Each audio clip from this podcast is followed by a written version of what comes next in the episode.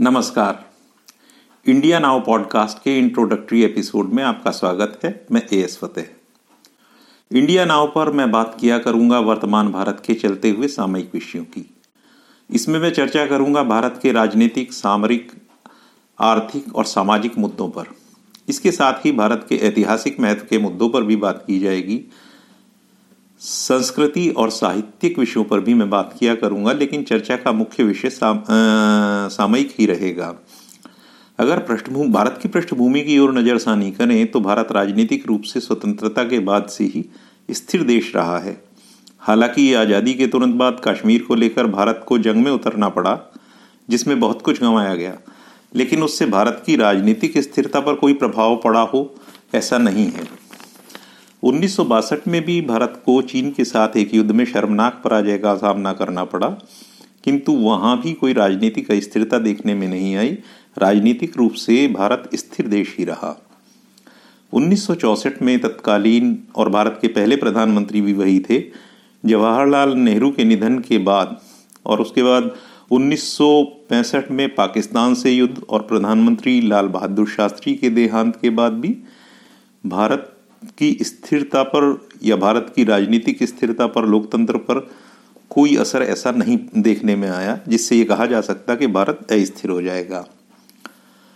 प्रधानमंत्री इंदिरा गांधी के दौर में 1971 में भारत पाक वार हुई, जिसमें भारत ने पाकिस्तान को दो लख्त कर दिया और एक नया देश बांग्लादेश बन गया। इससे भारत की शक्ति बढ़ी, भारत का आत्मविश्वास बढ़ा। 1974 में इंदिरा गांधी के नेतृत्व में ही परमाणु भारत ने परमाणु परीक्षण किया और उसके बाद विदेशों की भ्रकुटियाँ भारत पर तनने लगीं। इससे भी भारत की राजनीतिक स्थिरता पर कोई फ़र्क नहीं पड़ा। भारत की राजनीतिक स्थिरता पर फ़र्क, स्थिरता पर फ़र्क तब आना शुरू हुआ जब एक अदालत ने प्रधानमंत्री इंदिरा गांधी का चुनाव अवैध ठहरा दिया। यह वही समय था जब देश भर में लोकनायक जयप्रकाश नारायण के आंदोलन ने देश की राजनीति की स्थिरता में भूचाल ला दिया था।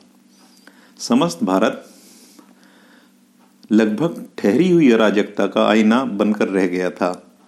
इसी बीच जून 1975 में प्रधानमंत्री इंदिरा गांधी ने देश में इमरजेंसी की इमरजेंसी की घोषणा कर दी। यदि इस पर मेरे विचार पूछे जाएँ कि क्या उस समय भारत देश में आपातकाल लगाया जाना उचित था तो मैं कहूँगा कि जिस अराजक भारत का प्रतिबिंब लोकनायक जयप्रकाश नारायण के संपूर्ण क्रांति आंदोलन के चलते उभरा था इमरजेंसी एक सही निर्णय था। किंतु राज्य की जिस तरह की आतताई नीतियाँ इमरजेंसी के दौरान देखने में आई, उसको देखकर यही कहा जाएगा कि इमरजेंसी भारत के इतिहास का काला अध्याय था। इस दौर इस दौर में भारत की राजनीतिक व्यवस्था और लोकतंत्र के लिए लगा कि शायद अब भारत की राजनीतिक व्यवस्था पहले जैसी रहेगी नहीं। लेकिन समय को कुछ और ही मंजूर था और इंदिरा गांधी सरकार द्वारा 1977 में देश में आम चुनावों की घोषणा कर दी गई। 1977 के आम चुनाव के बाद से ही भारत की लोकतांत्रिक राजनीतिक व्यवस्था सदा सदा के लिए स्थिर हो गई, स्थायी हो गई। हालाँकि उसके बाद अस्थिर सरकारों के दौर देखने में आए, किंतु राजनीतिक व्यवस्था का स्थायित्व बना रहा। सत्तर का दशक, सत्तर के दशक का अंत या कहें अस्सी के दशक का आरंभ भारत के लिए अच्छा नहीं था। यह वह समय था जब भारत में आतंकवाद की बड़ी समस्या का युगारंभ हुआ। खालिस्तानी आतंकवाद ने भारत के सामाजिक और आर्थिक ढांचे को हिलाकर रख दिया था। उन्नीस सौ चौरासी में खालिस्तानी आतंकवाद के चलते ही भारत को अपनी प्रधानमंत्री इंदिरा गांधी की हत्या का भी दंश झेलना पड़ा। इस त्रासदी से अभी उभरे भी नहीं थे कि बाबरी मस्जिद राम जन्मभूमि विवाद शुरू हो गया और इस विवाद के चलते भारत के सामाजिक स्ट्रक्चर में दरार पैदा हो गई। नब्बे के दशक के मध्य तक आते आते, हालाँकि उससे पहले ही खालिस्तानी आतंकवाद और राम मंदिर आंदोलन तो समाप्त हो गए, लेकिन आपसी मनमुटाव का दौर बना रहा। 1990 की शुरुआत में इससे भी गंभीर और इससे भी बड़ी एक समस्या भारत के सामने आ गई, जब पाकिस्तान प्रायोजित आतंकवाद कश्मीर में शुरू हुआ। अब लगभग तीस, तीन दशक तक भारत भारत उस आतंकवाद से जूझता रहा। अब आकर यह आतंकवाद कम तो हुआ है, काबू में आया है, इसमें कमी आई है। लेकिन समस्या भी कुछ हद तक सुलझा ली गई है, लेकिन अभी समस्या है।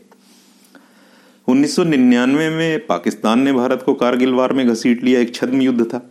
ये एक छद्म युद्ध था जिसमें भारत को घसीट लिया और उसमें भारत से पराजय के बाद से पाकिस्तान छद्म युद्ध से भी बचने लगा। लेकिन भारत में आतंकवाद एक्सपोर्ट करना पाकिस्तान ने कभी नहीं रोका। भारत ने अपनी संसद पर, इस बीच हमने देखा कि भारत की संसद पर हमला हुआ, छब्बीस ग्यारह जैसा बड़ा आतंकी हमला हुआ।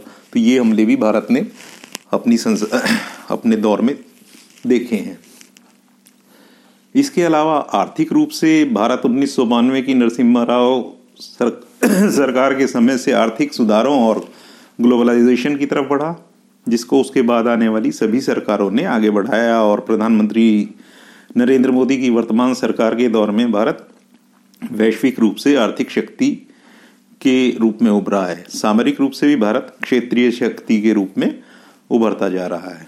प्रधानमंत्री मोदी की वर्तमान सरकार का युग भी अनेक परेशानियों से जूझते हुए ही आगे बढ़ रहा है। नोटबंदी के कारण आई आर्थिक परेशानियाँ, एनटीसीए प्रदर्शन, हिंसक किसान आंदोलन, कोरोना महामारी, करोड़ों का प्रभावित होना, पाँच लाख से ज़्यादा मौतें, ये जैसी विभीषिका भारत ने अभी ही देखी है और इसी में भारत आगे बढ़ रहा है। तो इस पॉडकास्ट में हम उस भारत की बातें रखा करेंगे जिसमें यूनिटी इन डाइवर्सिटी है, लेकिन उसी यूनिवर्स, यूनिटी में आइडेंटिटी जनित डाइवर्सिटीज क्रिएट करने के प्रयास भी निरंतर होते रहते हैं। भारत विश्व की पांचवी बड़ी अर्थव्यवस्था बन चुका है, लेकिन अभी 80 करोड़ गरीबों को भारत को मुफ़्त भोजन की व्यवस्था करानी पड़ती है। औद्योगिक उत्पादन बढ़ा है, किंतु बेरोजगारों की संख्या भी बढ़ी है। जहाँ सामाजिक समरसता की बातें, बातों की बनावट में सामाजिक विघटन के प्रयास होते हम रोज देखते हैं। उसूलों और आदर्शों की बात करने वाले इस देश में पाखंड और सिद्धांतहीनता नग्न रूप में देखने को मिली है। भारत का भविष्य सुनहरा नज़र आता है, किंतु अनेक शंकाएँ तो हैं। तो इंडिया नाउ पॉडकास्ट के अगले एपिसोड में हम इसी भारत के सामयिक महत्व के समाचारों और विषयों पर बात करेंगे। इस एपिसोड के लिए इतना ही, फिर मिलते हैं नए एपिसोड में, नए मुद्दों के साथ। तब तक के लिए आज्ञा दीजिए। नमस्कार।